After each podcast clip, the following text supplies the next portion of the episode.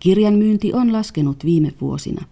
Kustantamot ovat kamppailleet kiristyneen taloudellisen tilanteen kanssa ja rahaa kustantamoiden kassoihin on yritetty saada panostamalla koti- ja ulkomaisiin menestys- ja viihdekirjoihin. Ulkomaisia bestsellereitä siis suomennetaan, mutta miltä näyttää laadukkaan käännöskirjallisuuden tila? Aihetta pohditaan tässä kirjakerho-ohjelmassa. Jyrki Vainonen, Kirjailijaliiton puheenjohtaja. Käännöskirjallisuuden tehtävä on perinteisesti ollut se, että se sivistää, se avaa uusia maailmoja, se rikastuttaa suomen kieltä. Miten hyvin käännöskirjallisuus täyttää tämän tehtävän nykyään? No kyllä se täyttää sen nykyään ihan samalla tavalla kuin aikaisemminkin. Minä käyttelen omaa, omaa tota, menneisyyttäni ja sitä, miten, mit, millä tavoin niin kun myös käännetyt kirjat lapsuudessa ja nuoruudessa availi niitä ovia sitten maalaiskylän pojalle niin toisiin kulttuureihin ja toisenlaisiin maailmoihin, niin tota, olihan se aivan älyttömän tärkeää. Ja, ja tuo sama, sama tuota tehtävä, tehtävä on kyllä edelleen. Toki maailma on nyt muutenkin, vaikutteet kulkee sujuvammin ja, ja laajemmin kuin silloin, mutta tuota, ei se, kyllä se käännöskirjallisuus edelleen on erittäin tärkeä, tärkeässä roolissa näissä, näissä vaikutteiden levittämisessä ja, ja saattamisessa. Ja sitä kautta niin kuin ihmisten ajattelun ja mm, kulttuurisen tietämyksen niin kuin vahvistamisessa ja lujittamisessa. Kustantajat joutuvat miettimään nykyään melko tarkkaan, mitä he suomeksi julkaisevat, koska nimenomaan käännöskirjallisuus on huomattavasti kalliimpaa kuin kotimaisen kirjallisuuden julkaiseminen. Pelataanko mielestäsi kustantamoissa varman päälle vai löytyykö sieltä kenties myös jonkunlaista idealismia? No ainakin soisin, että löytyisi ja soisin, ettei, kaikki, ettei pelattaisi vain ja ainoastaan varman päälle. Et se tilannehan on on käännöskirjallisuudenkin kohdalla ollut pitkään se, että e, näillä varmoilla myyntimenestyksillä, jos nyt semmoista ylipäätään ihan varmasti pystyy niin kuin hahmottamaan etukäteen, että niillä sitten e, niistä saaduilla rahoilla voidaan sitten kustantaa ja käännätyttää myös vähälevikkistä kirjallisuutta, runoutta, esseitä, e, novelleja, mitä, niitä nyt on, mitä, mitä näitä nyt onkaan, näitä niin kuin lähtökohtaisesti jo pienemmälle yleisölle tarkoitettuja tekstejä ja kirjoja. Että tämähän on toiminut aika hyvin nyt kirjallisessa maailmassa tähän asti, mutta, mutta se, se on varmaan vähän tässä nyt muuttunut viimeisen sanotaan kymmenen vuoden aikana. Ja jos ajatellaan, että kirjan, kirjan myynti, myyntiluvuthan on laskeneet, laskeneet, niin kyllähän se, ja, ja myös siis tämä koskee käännettyä kirjallisuutta, niin se on varmaan ollut tämmöinen juustohöylän tyyppinen systeemi, että se on sitten karsinut niin kuin napsassut sitä tulovirtaa sieltä sun täältä pois ja helpostihan siinä sitten joutuu kärsimään ne, ne jotka, jotka ovat hyötyneet tästä siitä, että jokin, jokin muu kirja myy sitten paljon. Kirjamyynti on laskenut. Mitä syitä mielestäsi tähän laskuun on olemassa? Se, miten ihmiset järjestävät arkensa ja mitä, mitä he niin kuin touhuavat arjessaan, niin se on, se on aika lailla toisenlaista kuin sanotaan nyt se 10 vuotta sitten tai 20 vuotta sitten.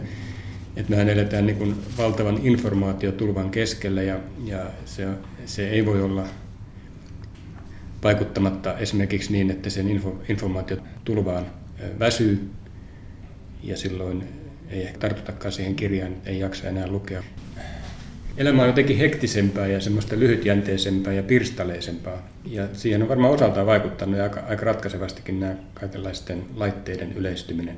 Laitteet sinänsä, eihän ne ole mitenkään pahoja, mutta et se, että miten ne sitten ikään kuin huomaamatta nappaa sitten meidän aikaa, joka on sitten joskus jossakin tapauksessa ja ilmeisesti aika monesti niin pois sitä lukemisesta, joka on taas ihan niin kuin päinvastaista toimintaa, jossa pitää syventyä, olla rauhassa, antautua sille tarinalle, astua sinne tarinan luomaan maailmaan, on se nyt sitten keksitty tai, tai pyrkii jäljentämään todellisuutta. Mutta se on niin kuin sitä paikallaanoloa ja rauhoittumista, että se tuntuu niin kuin jonkin verran kadonneen tästä meidän nykymenosta. Kustantamoiden taloudellinen liikkumavara on aiempaa pienempi ja halukkuus riskinottoon on vähäisempi – arvioi Karo Hämäläinen Parnasso-lehdestä. Riskinottohalukkuus on aina tietysti pienempi tällaisissa tilanteissa, kun talouden liikkumavara on pienempi. Okei, kirja-alalla varmasti näin on ollut aina, siis aina, aina ollut. Toisaalta kustannusala on tyypillinen siitä, että siellä tehdään niin sanottuja järjettömiä päätöksiä. Eli editori, joka löytää aivan ihastuttavan kirjan tuolta kirjamessuilta, voi hullaantuneena sen ottaa, vaikka tietää, että se on järjetöntä käännättää, mutta koska se täytyy saada. Mutta on niin kuin laajassa mitassa kyllä varmasti näin on. Kirja, markkinointi, myös siis niin kuin käännösoikeuksien markkinointi ulkoa Suomeen on, on, on niin kuin koko ajan ammattimaistunut ja muuttunut enemmän niin kuin viihdeteollisuuden kaltaiseksi. Tehdään kerralla sarjoja, myydään trilogioiden oikeuksia kerralla.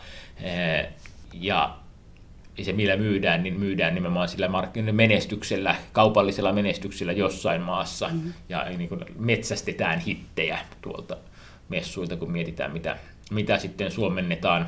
Miltä laadukkaan käännöskirjallisuuden tila näyttää? Kustantaja Touko Siltala. Sen suhteen luvut on aika lahjomattomia, että suomalaisten lukijoiden ja kirjanostajien kiinnostus tämmöistä vakavaa käännöskirjallisuutta kohtaan on hiipumassa aika hälyttävästi ja dramaattisesti.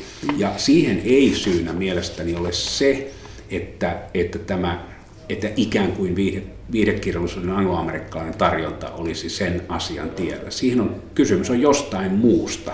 Kun kirjojen ostaminen ja kirjojen ostaminen vähenee, niin ihmiset kyllä, näyttää se siltä, että ihmiset kyllä lukevat ja seuraavat kirjallisuutta, mutta valtaosin kotimaista kirjallisuutta ja niitä kansainvälisiä superbestsellereitä, joista ikään kuin maailma puhuu. Ja lukeminen keskittyy ja ostaminen sitten näihin kotimaassa palkittuihin kaunokirjallisiin teoksiin ja sitten näihin ulkomaisiin, mm. ulkomaisiin megasellereihin. Eh, eikä sitten enää siihen ehkä vaativampaan, ehkä enemmän viitseliäisyyttä ja kirjallisuuskritiikin seuraamista vaativaan kirjallisuuteen. Jotenkin näin mä olen tätä tilannetta tulkitsevinani. Miten paljon on varaa sitten sanotaan semmoisen idealismiin vielä, että ahaa, tuolla olisi joku kirjailija, jonka teos on erittäin mielenkiintoinen, mutta kirjailijaa ei tunne juuri kukaan. Että, mutta se on kuitenkin tärkeä kirja ja se pitää julkaista. Uskalletaanko tämmöisiin kokeiluihin vielä mennä? Kyllä, sitä jos katsoo tätä Suomessa julkaistavaa käännöskirjallisuutta, niin kyllä tätä henkeä edelleen on. Se on ihan selvä, kyllä sitä on.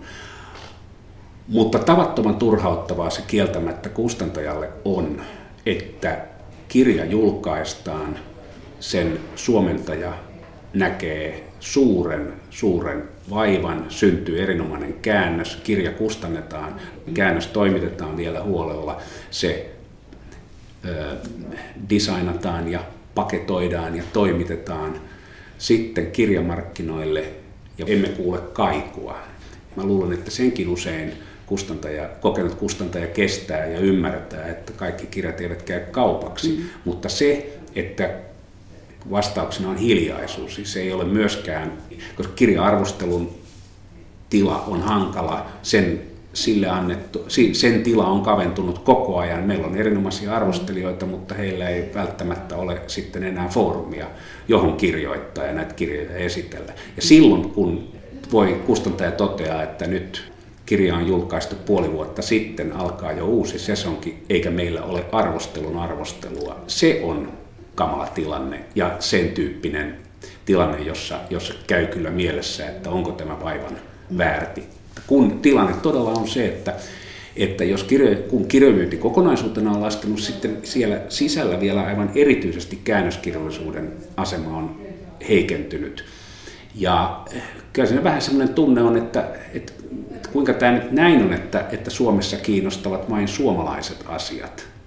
Et, et, tuolla on vähän muutakin maailmaa ja, ja erinomaista kirjallisuutta tarjolla. Touko Siltala, valtaosa suomeksi käännettävästä kirjallisuudesta tulee angloamerikkalaiselta kielialueelta. Mitä mieltä olet, onko se sinun mielestäsi perusteltua? Se on sillä lailla perusteltua, että julkaistavasta kirjallisuudesta niin suuri osa on tätä sanotaan genrekirjallisuutta, siis trillereitä, naisten viihdettä, erilaista jännityskirjallisuutta.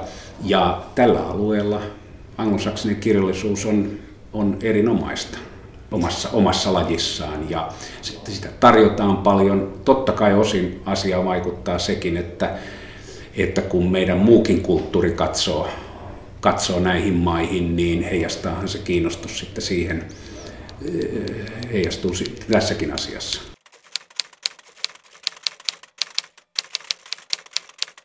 Tammen keltaisessa kirjastossa on panostettu laadukkaaseen maailman kirjallisuuteen jo vuodesta 1954 lähtien. Minkälaisia valintakriteerejä käytetään, kun teoksia valitaan? Kustannuspäällikkö Päivi Koivisto Alanko. Laatukriteereinä käytetään, jos nyt on vähän banaalia sanoa, mutta laatua. Me ollaan kiinnostuneita kirjoista, jotka on herättänyt herättänyt jotain huomiota niin kuin omassa julkaisumaassaan, jotka on ollut sellaisia, joista on puhuttu, koska meidän mielestä on kuitenkin tärkeää, että mekin saadaan tietää Suomessa, että millaisista kirjoista ulkomailla puhutaan, mitkä siellä herättää huomiota. Koska maailma on, maailma on tavallaan kovin globaali, mutta sitten toisaalta tietyt niin kuin maan sisäiset asiat voi olla kuitenkin meiltä ihan suljettuja.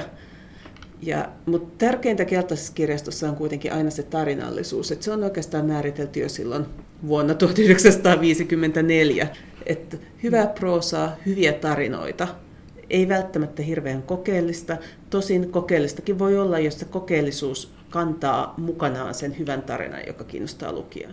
Käännöskirjallisuutta pidetään kustantamoissa riskibisneksenä mikä oikeastaan tekee siitä vaikeasti arvioitavan tuotteen. Jos puhutaan bisneksestä, voi sanoa näin, että tuotteen perustamiskulut ovat suuremmat. Hmm. Eli käännöskulut, kuitenkin vaikka käännöskulu ei sinänsä ehkä rahana tunnu olevan kovin paljon, mutta jokaisen yksittäisen kirjan kohdalla, niin se sen kirjan budjetista on kuitenkin iso osa ja kotimaisessa kirjassa ei sitä ole, koska mm. sitten kuitenkin nämä muut kulut, käännösennakot, jotka toki saattaa olla myös toisinaan suurempia versus kirjailijalle maksettavat ennakot, toimituskulut, painokulut, ne on samoja. Mm. Mutta se käännöskulu tulee siihen päälle. Milloin käännöskirjallisuudesta sitten tulee kannattavaa? Minkälaisia lukumääriä pitää myydä, että se alkaa kattaa niitä no, kuluja? Sitäkin on vähän vaikea arvioida, koska kirjassa on koska nämä on nämä liikkuvat kulut. On se, mm. on se käännöksen hinta ja sitten, niin, sitten se alkuperäiselle oikeudenomistajalle maksettu ennakko, niin se voi vaihdella ihan hirveän paljon. Sitä on aika vaikea arvioida, mutta et, en, sano, en nyt sano ehkä kannattavuudesta mitään, mutta ehkä alle 2000 kappaletta myyviä käännöskirjoja ei kyllä kannattaisi tehdä. Kummeruksen kustannusjohtaja Anna Bajars. Kustantaminen on riskibisnestä ihan yhtä lailla kotimaisen kaunokirjallisuuden kustantaminen on riskibisnestä. Käännöskirjallisuuden tietysti sitten erityisesti liittyy se, että siinä tulee sitten muiden kulujen lisäksi käännöskulut.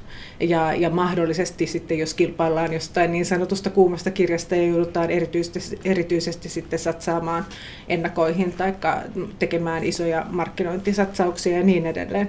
Mutta kyllä mä sanoisin, että kaiken kaikkiaan tämän kustant, siis kustantamisen olemus on sellainen, että joka ikinen kirja, jonka me julkaisimme, on jollakin tasolla, tai ainakin siinä vaiheessa, kun kirjailija lanseerataan, niin riski. Miten paljon kustantamon pitää panostaa, kustantaa jo ennen kuin kirja tulee painoon? Siinä ei tosiaan ole, ole olemassa yhtä vastausta, koska voi olla, että ennakot ovat hyvinkin kohtuullisia ja, ja suhteutuvat odotettuun myyntiin. Mm. Voi olla, että joskus joudutaan maksamaan huomattavasti enemmän kuin uskalletaan odottaa, että sitä kirjaa sitten tullaan myymään, jos nähdään, että tässä on nyt jotain, jotain erityisen mm. kiinnostavaa. Sitten tietysti se käännössatsaus joka vaihtelee sekin sitten riippuen kirjan mm. laajuudesta mm. ja, ja käännöksen luonteesta. Puhutaanko kymmenistä tuhansista, tuhansista? Puhutaan kymmenistä tuhansista. Ja niin kuin sanottu, jos on pienempi kirja, niin sitten puhutaan alle kymmenestä tuhannesta, mm. mutta joskus puhutaan vielä huomattavasti isommistakin summista. Että sen takia on aika vaikea antaa semmoista mm. niin kuin yksinkertaista haarukkaa, missä liikutaan. Että lähtökohtaisesti ne niin kuin alkusatsaukset ovat isommat kuin silloin, kun tehdään kotimaista kirjaa. kilpailu on kiristynyt ja kustantamot joutuvat miettimään ehkä tarkemmin, mitä julkaistaan ja varsinkin mitä käännöskirjallisuutta julkaistaan, niin mitä se merkitsee laadukkaalle käännöskirjallisuudelle? Jääkö se jalkoihin näin? Kyllä on aina ollut keskeisessä osassa kustantamisessa, koska se on hyvä muistaa, että Suomen sana kustantaminen, niin se todella tarkoittaa sitä. Kustantaja on se, joka maksaa maksaa viulut. Että mm. Kyllä se aina on näytellyt tärkeää osaa. Et nyt tietysti johtuen näistä asioista, joista tuossa aikaisemminkin puhuttiin, eli siitä, että laajalle valikoimalle on yhä vähemmän tilaa maassa, jossa on hädin tuskin 200 kirjakauppaa ja, ja siinäkin niin kuin yhdellä kirjakaupalla on, on erityisen merkittävä rooli ja muutamalla sisäänostajalla erityisen merkittävä mm. rooli. Eli jos kirja ei pääse valikoimiin, niin sen näkymät ovat todella huonot. Ja tämän tähden puhun juuri siitä, että tätä pitäisi niin kuin tehdä helpommaksi tätä niin kuin diversiteetin mahdollistamista. Mm.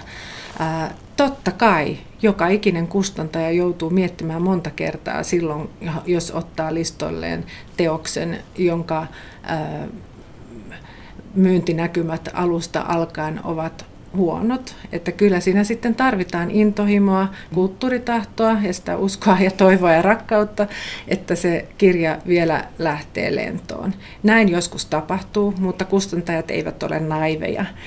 Kyllä me tiesimme esimerkiksi ottaessamme ohjelmaamme Nabokovin Pale Firein ja, ja tehdessämme siitä nyt sitten ensimmäisen suomennoksen, että tämä ei tule olemaan myyntimenestys, mutta sen arvo on muualla. Ja se arvo oli meille niin suuri, että halusimme sen kirjan tehdä.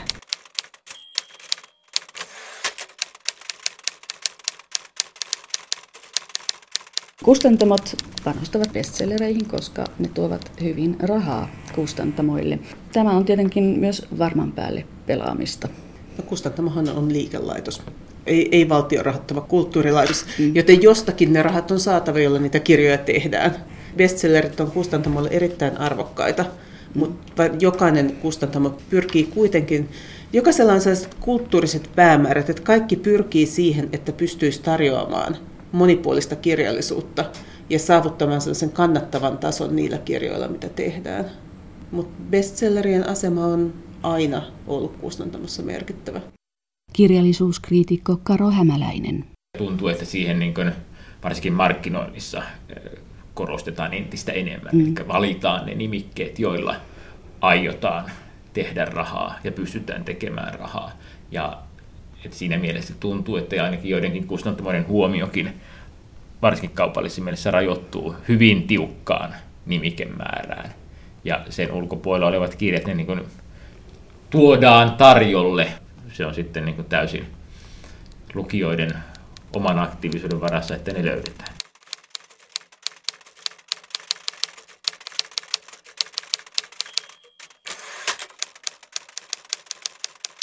Kirjabisnes on sikäli hankala, että, että siinä niin tavallaan nollille ja omille pääseminen on vähän työlästä ja tuskallista ja sitten muutamat nimikkeet tuottaa ne voitot, joilla kustannetaan, kustannetaan näitä muita.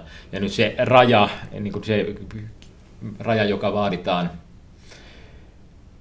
kirjan saamiseen tulokselliseksi, se on sen saavuttaminen on ollut entistä vaikeampaa, joten kustantamot ovat tehneet sitä, mitä itse asiassa mikä, mikä tahansa vastuullinen liikeyritys tekee oman toimintansa turvatakseen, eli rajoittaneet sitten niitä, niitä nimikkeitä, jo, jotka ilmiselvästi tuottaa tappiota, eivätkä, eivätkä niin mahdollista. Tai sanotaan, että niitä nimikkeitä ei tehdä enää niin paljon. Kustantamoala on edelleen erittäin poikkeuksellinen siinä, että tehdään kustannuspäätöksiä kirjoista, jotka tiedetään tappiollisiksi. Ei matkapuhelinvalmistaja laita tuotantoon mallia, jonka tietää, että tässä me tehdään tappiota, mutta tämä on niin hieno. Ei, asan tarkkaan lasketaan, että se todennäköisesti tuottaa voittoja mielellä aika paljon. Mikä kirjallisuuden laji on sitten mielestäsi kärsinyt erityisen paljon viime, viime vuosina? Jos käännöskirjallisuudesta puhutaan, mm. niin en mä nyt genreittäin osaisi sanoa muuta kuin, että skandithrilleriä tulee niin kuin pilvin pimein, että se ei ole kärsinyt. Siihen verrattuna kaikki on kärsinyt. Tuntuu, että kyllä niin kuin, siis ilahduttavasti lyriikkaa, aforistiikkaa, niitä löytyy, mutta ne on jätetty pienten kustantamoiden tehtäväksi tietenkin, että eihän suuret kustantamot juurikaan varsinkaan käännöspuolella näitä tee. Mutta ei, ei, ei, ei myöskään niin käännösnovellikokoelma ehkä ole se ensimmäinen, mikä saa sitten niin kustantajan sormet syyhyämään. Varmasti niin kuin kaikessa romaani on se, joka myy eniten, niin myös mm. käännöspuolella romaaneja ilman muuta käännetään eniten. Mutta siinä tietysti niin kuin, taas kokonaisuudena tarkastellen, niin siinä tämä trilleri ja dekkari, eh, sen valta vähän niin hämärtää sitä kokonaiskuvaa. Kuinka kovaa on kustantamoiden välinen kilpailu? Anna Bajars. Kilpailu on kovaa ja sen tavallaan pitääkin olla mm. kovaa. Ja uusia kustantamoita kuitenkin koko aika syntyy, mikä kertoo siitä, että kyllä uskoa kirjallisuuteen edelleen on. Että kyllä, kyllä toki kilpailua on ja kilpailuhan muuttuu. Että nyt tässä on viime viikkoina kovasti puhuttu tästä Harper Collins-tapauksesta ja ehkä siitä ja mielellänikin sanon muutaman sanan, koska sehän kertoo siitä, mistä on pitkään jo kustantamoissa ja kustan, kustannusmaailmassa puhuttu. Eli siitä, että kustantamisesta tulee yhä globaalimpaa. Me elämme maailmassa, jossa puhutaan globaaleista ilmiöistä ja silloin tällaisen ison mediajätin yksi strateginen keino on yrittää ottaa kerralla koko maailma haltuun. Ja, ja sitä Collins hyvin määrätietoisesti on tehnyt ostamalla viime vuonna nämä Harlekiini Harlekiinit 12 maasta ja näiden Harlekiini-yritysten kautta he nyt sitten ikään kuin penetroituvat Euroopan markkinoille ja, ja omia kirja, omille mm. kirjailijoilleen haluavat lanseerata tämmöisen ajatuksen globaalista markkinoinnista ja brändistä. Käännöskirjallisuutta ei olisi ilman suomentajia. Viime aikoina on keskusteltu muiden muassa kääntäjien huonoista palkkioista ja kiristyneestä työtahdista. Tarja Roinila suomentaa runoja, filosofisia tekstejä sekä proosaa Espanjasta, Saksasta ja Ranskasta.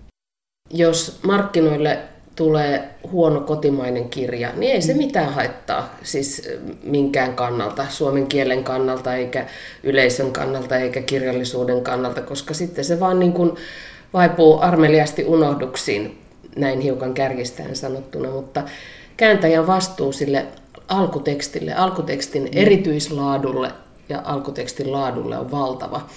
Että kyllä mulle ainakin, kun mä luen huonon keskeneräisen käännöksen kirjan kansien välistä, niin tulee ihan eri tavalla paha mieli, että huono tai kehno kotimainen kirja on vaan kehno kirja, mutta kehno käännös on niin kuin tavallaan jo rikos sitä alkutekstiä vastaan.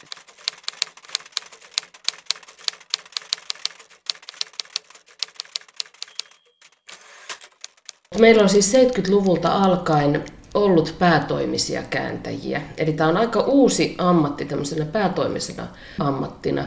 Ja se, että, että ihmiset on voinut ryhtyä sitä päätoimisesti harrastamaan, johtuu siitä, että kääntäjät pääsivät tuolla 70-luvulla apurahajärjestelmän piiriin. Ja, tota, ja se on mun mielestä niin kuin ihan keskeinen syy siihen, että, että meillä on todella hienoja kääntäjiä ja korkeatasoista käännöskirjallisuutta, joka tuo meidän kieleen ja meidän kirjallisuuteen niin kuin uusia asioita. Et kirjallisuushan ei koskaan voi olla siinä mielessä kansallista, että, että se olisi ikään kuin umpiossa tai yhden kielen sisäistä, vaan kirjallisuus on niin kuin olemuksellisesti monikielistä ja, ja siksi meidän kirjallisuuttamme ruokkii tietysti se, että kääntäjät sen kahden kielen välissä ja hankauksessa työskentelemällä saa suomen kielestä esiin jotain uutta ja sitten se tulee tavallaan niin kuin kaikkien kielenkäyttäjien käyttöön. Suomentajan työ on hyvin vaativaa, se on aikaa vievää. Mikä on sinun käsityksesi, miten suomentajan työpanosta arvostetaan kustantamoissa? Jokainen kirjallisuuden ammattilainen niin kuin ymmärtää tämän työn luonteen ja erityisyyden sehän on erilaista kuin kirjoittajan työ, se on erilaista kuin kriitikon työ. Siinä on jokin ihan oma erityisyytensä, joka tulee siitä kahden kielen välissä työskentelemisestä. Mutta tässä maailmassa arvostusta mitataan rahalla ja, ja se raha on myös sellainen asia, josta riippuu se, että onko meillä tulevaisuudessa korkeatasoisia käännöksiä. Kehuin äsken suomalaisten käännösten tasoa, mutta olen myös ollut huomaavina, niin että keskeneräisiksi jääneitä käännöksiä on painettu kirjojen kansien väliin yhä enemmän. Tämä johtuu siitä, että työolosuhteet on huonontuneet viime vuosina suomentajilla, kiire on kovempi, palkkioiden reaalitaso laskee yleisesti ottaen ja, ja myös, myös muita sopimusehtoja on, on viilattu sellaiseen suuntaan, joka huonontaa suomentajan tekijänoikeuksia omaan tekstiinsä. Et tota, jos arvostusta mitataan sillä, että miten meitä kohdellaan neuvottelupöydässä silloin, kun me ollaan siinä jokainen aina yksin vastassa sitä isoa firmaa ja kenties yhä isompaa mediakonsernia, niin silloin kyllä välillä mietityttää, että, että arvostavatko kustantajat suomentajaa ihan oikeasti. Jyrki Vainonen, mistä se mielestäsi johtuu, että kääntäjien tilanne on niin heikko, että he ovat niin heikkoja osia tässä rattaassa, tässä kustantamoiden käännöstyön julkaisemisen rattaassa? No kyllä sieltä pohjimmaltaan varmaan pitää kaivaa sitten arvot esiin. Tämmöistä vanhanaikainen sana kuin arvo ja arvot. Nyt vaikuttaa siltä, että tässä sekä kirjallisen, siis kotimaisen kirjallisuuden kentällä että sitten käännöskirjallisuuden kentällä, niin sinne on nyt tullut, tullut tässä sen kuuluisan kymmenen vuoden aikana viime aikoina, sanotaan näin, mm. niin, niin semmoisia toimijoita, jotka on astuneet sinne niin kuin, voisi sanoa, että suoraan liike-elämän, tiukan liike-elämän palveluksesta ja tietysti niine arvoineen sitten ja niine niin kuin näkemyksineen siitä toiminnasta, mitä, mitä saattaa kuvitella siihen liittyvän. Eli se on tiukentunut tämä homma. Ja voi, voi olla niinkin, että siihen on myös samalla niin kuin tullut liitettyä sitten ehkä vääränlaisia tuotto-odotuksia ja, ja niiden tuotto-odotusten mukaan on sitten lähdetty ikään kuin rakentamaan sitä äm, kustannustoimintaa. Ja sitten kun ollaankin ehkä avahduttu siihen, että se tuotto, tuotto ei olekaan niin suuri, niin sitten ollaan vähän niin kuin pulassa, että mitä tässä tehdään. Eli kyllä tässä niin kuin arvomaailma on, voisi sanoa, että uusliberalistiset arvot tulivat tänne taiteenkin kentälle ja, ja kirjallisuuden kentälle tässä takavuosina ja, ja mm. niitähän, sitä satoa me tässä nyt sitten niitetään. Tällä hetkellä ainakin näyttää nyt aika vahvasti vallitsevan tämmöiset uusliberalistiset tuulet ja nehän ei ole kovin edullisia sitten niin kuin kulttuuriarvoille ja, ja, ja semmoisille, semmoiselle toiminnalle, jonka ensisijaisena tavoitteena ja tehtävänä ja päämääränä ei ole se rahan tuottaminen, vaan jonkin muun tuottaminen, sivistyksen.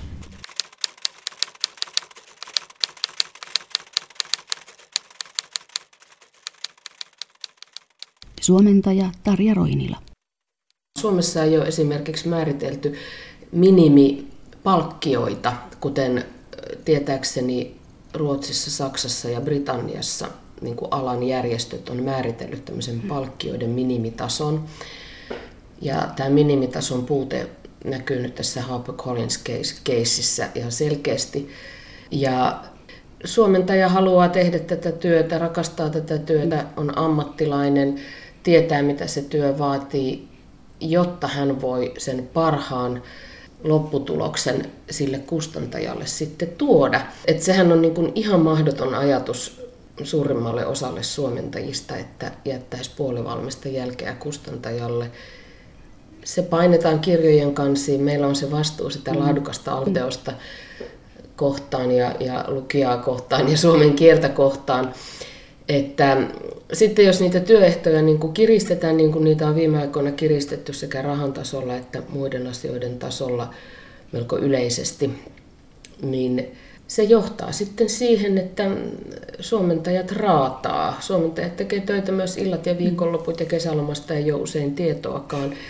Ja se johtaa siihen, että hyvin moni hyvin osaava ammattilainen on lähdössä tai lähtenyt alalta tai hankkinut jonkun toisen työn mm. siihen rinnalle.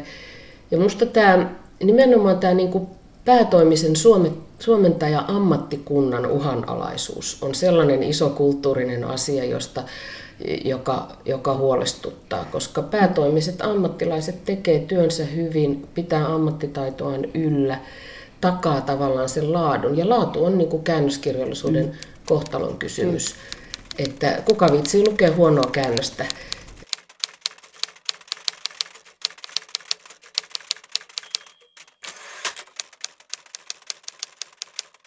Kyllähän mullekin on tullut vastaan sellaisia ehdotuksia kustantamoilta, että tehtäisikö tämä kirja sillä lailla, että sä et saisi meiltä palkkiota ollenkaan, vaan hakisit tähän jotain apurahaa. Ja käytänpä nyt tämänkin tilaisuuden sanoakseni jälleen kerran, että apurahojen tarkoitus on paikata tätä kääntäjien jo entuudestaan huonoa palkkiotasoa ja mahdollistaa hitaiden ja vaativien projektien, pitkäaikaisten, pitkäjänteisten projektien tekeminen ei korvata käännöspalkkiota. Että sehän on ihan mahdoton ajatus, että mulle, että kustantajalla on budjetti, kirjan tekobudjetti, tässä on painokulut, tässä on taittokulut, tässä on meidän talon työntekijöiden kulut. Jokaisen kohdalla lukee joku summa ja sitten kääntäjän kohdalla lukee nolla. Miksi kääntäjät tienaavat huonosti? Tammen kustannuspäällikkö Päivi Koivisto-Alanko. Koko käännöskirjallisuuden taloudellinen tilanne ei ole kovin hyvä. Siihen se loppujen lopuksi menee. Että kun on vaikeaa saada niin käännöskirjoja kokonaisuudessaan tuotta, mitenkään tuottaviksi, niin käännöspalkkiotkaan, mitkään siinä bisneksessä, jos siitä puhutaan, liikkuvat rahat ei ole suuria. Ei kenellekään tulevat. Ei kustantajalle, ei kääntäjälle, ei oikeudenomistajalle. Se on tällä hetkellä fakta. Gummeruksen kustannusjohtaja Anna Bajars. Kyllä yritetään ottaa huomioon käännöksen vaativuus palkkiosta neuvoteltaessa. Ja, ja tietenkin meillä, ja onneksi meillä Suomessa on näitä apurahajärjestelmiä, jotka sitten voivat kompensoida sitä mahdollisesti pientä palkkaa. Mutta on toki rehellisyyden nimissä sanottava, että joku erityisen vaativa käännöstyö harvoin on todellisessa suhteessa siihen työmäärään. Mutta tätä samaa voimme sanoa kirjailijan työstä, säveltäjän työstä, kuvataiteilijan työstä.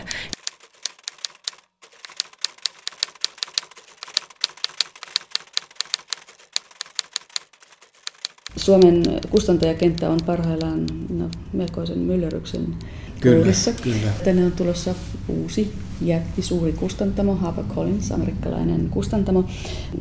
Mikä on Jyrki Vainonen sinun arviosi, kuinka tämä Collins tulee muuttamaan suomalaista kustantamokenttää? Mua harmittaa ja on sääli se, että kun tulee uusi, uusi vahva toimija, siis vahvalla tarkoitan isoa kustantamoa, jolla on, joka on vakavarainen ja jonka tulovirrat on maailmanlaajuisesti suuret, näin uskallan sanoa. Niin että, että tämmöinen toimija tulee sitten Suomen markkinoille sillä asenteella, että nyt poljetaan kääntäjien palkkioita. Se on musta järkyttävää. Ja se on, se on käsittämätöntä. Eli juuri ne tahot, joilla olisi niin kuin varaa eniten maksaa siitä ansiokkaasta, hienosta työ, työstä, jota kääntäjät tekevät, niin ne tulevat tällaisella asenteella.